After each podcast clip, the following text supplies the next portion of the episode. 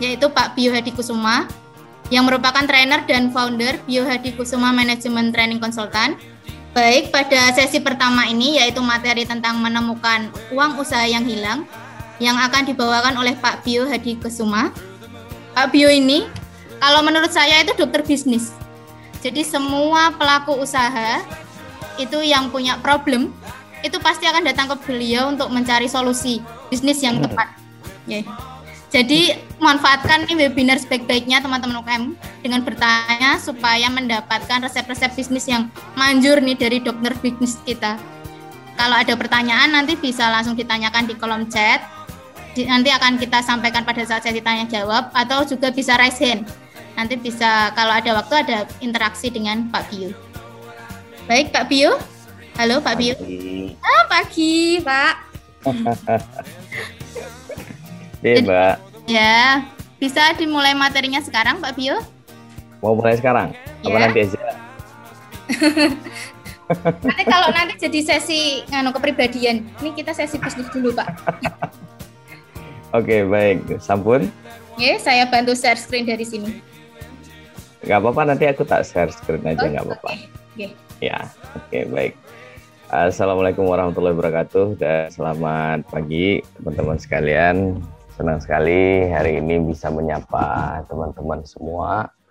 Dan terima kasih, saya tadi dicolek sama Pak Hatta. Ya, Pak Hatta selamat pagi. Dan kemudian tadi saya dapat eh, informasi bahwa hari ini ternyata ada teman-teman OJK DIY.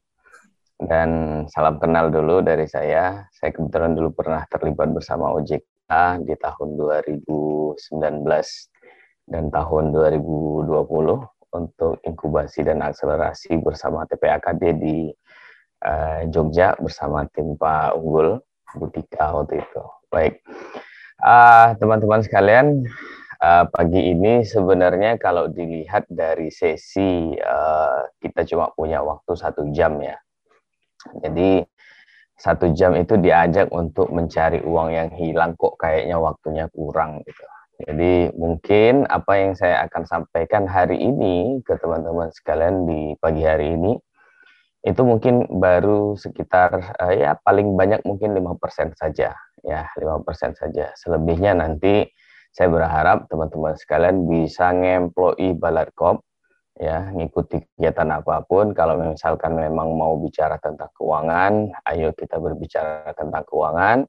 Kalau mau bicara tentang pemasaran kita juga di Baladkop ada kegiatan pemasaran begitu juga dengan operasional. Nah apa yang akan saya bagikan ke teman-teman sekalian ini sebenarnya juga adalah eh, refleksi dari saya menjalankan bisnis. Jadi saya selalu sampaikan ke teman-teman sekalian hari ini Anda beruntung karena banyak sekali program pelatihan yang diadakan oleh pemerintah. Zaman kami dulu bangun bisnis, kami harus bayar. Saya ingat training paling mahal yang saya bayar adalah nilainya 15 juta dalam waktu tiga hari. ya. Dan kemudian habis itu kita menjalankan bisnis, nggak punya mentor, nggak punya eh, training-training pendukung, ya udahlah duitnya semaput gitu ya.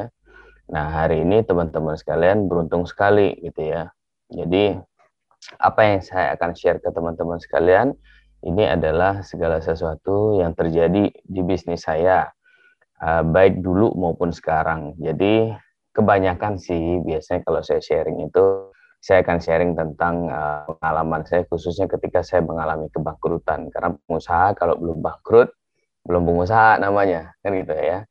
Jadi kalau dibilang sama Mbak Afia tadi dokter bisnis ya mungkin jadi dokternya gara-gara dulu bangkrut gitu, bangkrut kemudian pelan-pelan uh, membenahi segalanya dan sedikit pengantar saya dulu pernah menjadi direktur inkubasi di Indonesia uh, atas nama Rumah Kreatif Jogja ya. Nah, apa yang Anda ini sekali lagi nanti adalah segala sesuatu yang uh, berasal dari apa yang terjadi dalam uh, usaha saya juga gitu. Jadi jangan jangan takut, jangan khawatir. Kita ini sama-sama pelaku usaha kok gitu ya. Baik, nah jadi saya akan langsung saja masuk kepada uh, slide pagi hari ini. Kenapa uh, saya mengangkat judulnya adalah mencari uang yang hilang? Sebenarnya sih pada dasarnya begini. Dulu ketika menjalankan bisnis tuh kok rasanya uh, bisnisnya udah gede, omsetnya udah banyak, tapi kok ya cuma gitu-gitu aja ya untuk jangankan beli beli mobil, beli motor aja masih kredit kan gitu. Jadi pertanyaannya apa sih yang salah gitu ya. Nah, jadi ini teman-teman. Tolong silahkan acungkan tangan. Acungkan tangan. Siapa yang usahanya lebih dari satu tahun, uang dan bingung hilang ke mana? Ayo ngaku. Ayo Mbak Afia, dicek tuh siapa yang raise hand Mbak, Afia. Ya. Oke, Waduh, udah, dah, oke, tiga orang. Oke, berapa? Empat orang yang angkat tangan. Terus siapa lagi? Lima orang. Oke, berapa banyak nih? Enam orang. Wah, yang lainnya nggak mau ngaku nih. Ayo, saya tunggu dulu. Saya angkat tangan Mbak Eni. oke, nah tuh, udah mulai rame. Nah, oke, cukup ya. Jadi kalau yang nggak mau ngaku, saran saya satu, cepat-cepatlah tobat ya.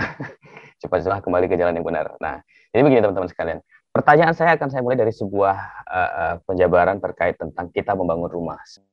Kalau saya boleh tahu, Anda boleh nyalakan mikrofon, ya. Anda boleh nyalakan mikrofon dan Anda silakan jawab pertanyaan saya. Hal apa sih yang diperlukan saat kita membuat rumah? Silahkan.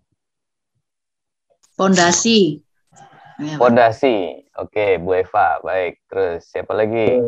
bahan bahan bangunan bahan bangunan oke okay. tanahnya tempat Mbak Ika Mundirti silakan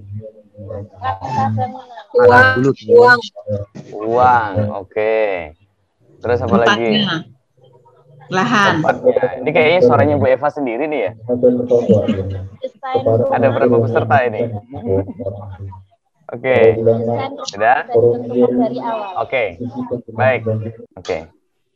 Nah, jadi banyak sekali dari teman-teman pasti berpikir begini, gambar tanah, uang, pondasi, bangunan dan segala macam.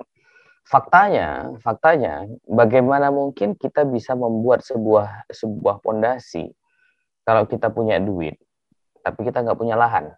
Kan pertanyaannya seperti itu. Dan fakta selanjutnya adalah bagaimana mungkin saya bisa membuat sebuah pondasi rumah. Saya punya tanah, saya punya bahan bangunan kalau saya nggak punya gambar.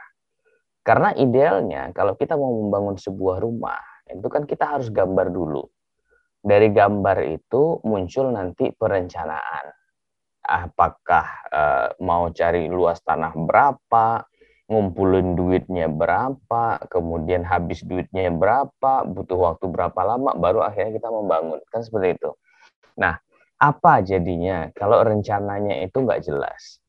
Ya, saya mau bangun rumah, teman-teman mau bangun rumah, ya, teman-teman mau membangun rumah, begitu ditanya berapa anggaran rumahnya, ya nggak tahu sih berapa berapa aja gitu kan. Nah, kira-kira bakal jadi nggak itu rumah? Pertanyaannya begitu. Kemudian pertanyaan selanjutnya adalah uh, ada yang tanya, "Yuk mau bikin rumah mau berapa lama?" gitu ya.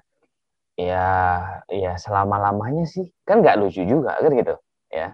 Nah, hal itu ternyata ya akan menghabiskan waktu kita, akan menghabiskan tenaga, akan menghabiskan uang, bahkan masa depan kita pun nggak jelas karena mau bangun rumah ya pokoknya besok besoknya kapan ujung-ujungnya masa depan kita adalah masa depan yang besok ke besok alias nggak jelas ya nah pertanyaan saya selanjutnya apakah hal itu anda terapkan di bisnis? Karena idealnya dalam bisnis pun seperti itu. Saya kadang suka bertanya ke teman-teman sekalian gini jadi eh, sebagian mungkin ada yang sudah pernah ikut kelas saya atau mungkin sudah ada yang pernah ikut konsultasi dengan saya insya Allah lima tahun lagi saya pensiun. Ya. Kenapa? Even bahkan seorang pemain bola saja ketika ditanya, "Yuk kita main bola yuk," gitu ya. Kita main bola, pertanyaannya adalah berapa lama lawan siapa kan gitu. UMKM kalau saya tanya, berapa lama mau ngerjain usahanya? Jawabannya apa? Sampai mati. Saya nggak kebayang tuh kalau ada pemain bola yang diajakin main bola, datang pelatihnya, yuk kita main bola sampai mati. Nggak ada yang sanggup. Tapi UMKM itu luar biasa hebatnya, ya. Luar biasa hebat atau nggak tahu apakah itu sebuah kebodohan atau seperti apa, saya nggak tahu ya. Yang jelas kalau saya, saya setiap bermain apa pun saya punya limitasi waktu. Itu satu. Yang kedua adalah pertanyaan begini. Kalau di dalam sebuah perencanaan uh, membangun sebuah rumah itu kita punya sebuah gambaran, pertanyaannya adalah apakah kita membangun bisnis kita itu pakai gambar apa enggak gitu loh. Ya. Nah, kebanyakan biasanya UMKM itu kan kalau misalkan melakukan usaha itu kan karena kefefet biasanya ya. Kefefet, kena PHK, ya daripada nggak ada kerjaan lain yang mau bilang apalah, yuk kita bikin usaha. Yang terjadi adalah itu sama halnya Anda membangun sebuah rumah tanpa ada sebuah perencanaan. Ya, dah pokoknya jalan. Salah? Enggak, enggak ada yang salah. Kabar baiknya adalah mungkin yang Anda bikin selama ini adalah gubuk kan begitu. Nah pertanyaan selanjutnya, kalau kita sudah tahu kita bikin kesalahan, ya kenapa kita nggak menggambar kan begitu? Nah ini dia yang menarik. Kalau mau tahu gambaran detail, ya saya bilang ini waktunya cuma satu jam. Satu jam tuh baru ngobrol pengantar ya. Kalau mau ikut uh, gambaran detailnya, saya sarankan teman-teman sekalian ikut yang namanya pelatihan berjenjang balarkop kabar buruknya adalah pelatihan ini bersyarat. Syaratnya apa? Banyak sekali. Nah, aduh mas, aku nggak bisa, saya nggak bisa ngikutin uh, persyaratannya. Ya, memang pelatihan berjenjangnya Balatkop adalah pelatihan untuk pengusaha, bukan untuk pedagang. Jadi kebanyakan UMKM kita hari ini adalah menjadi pedagang.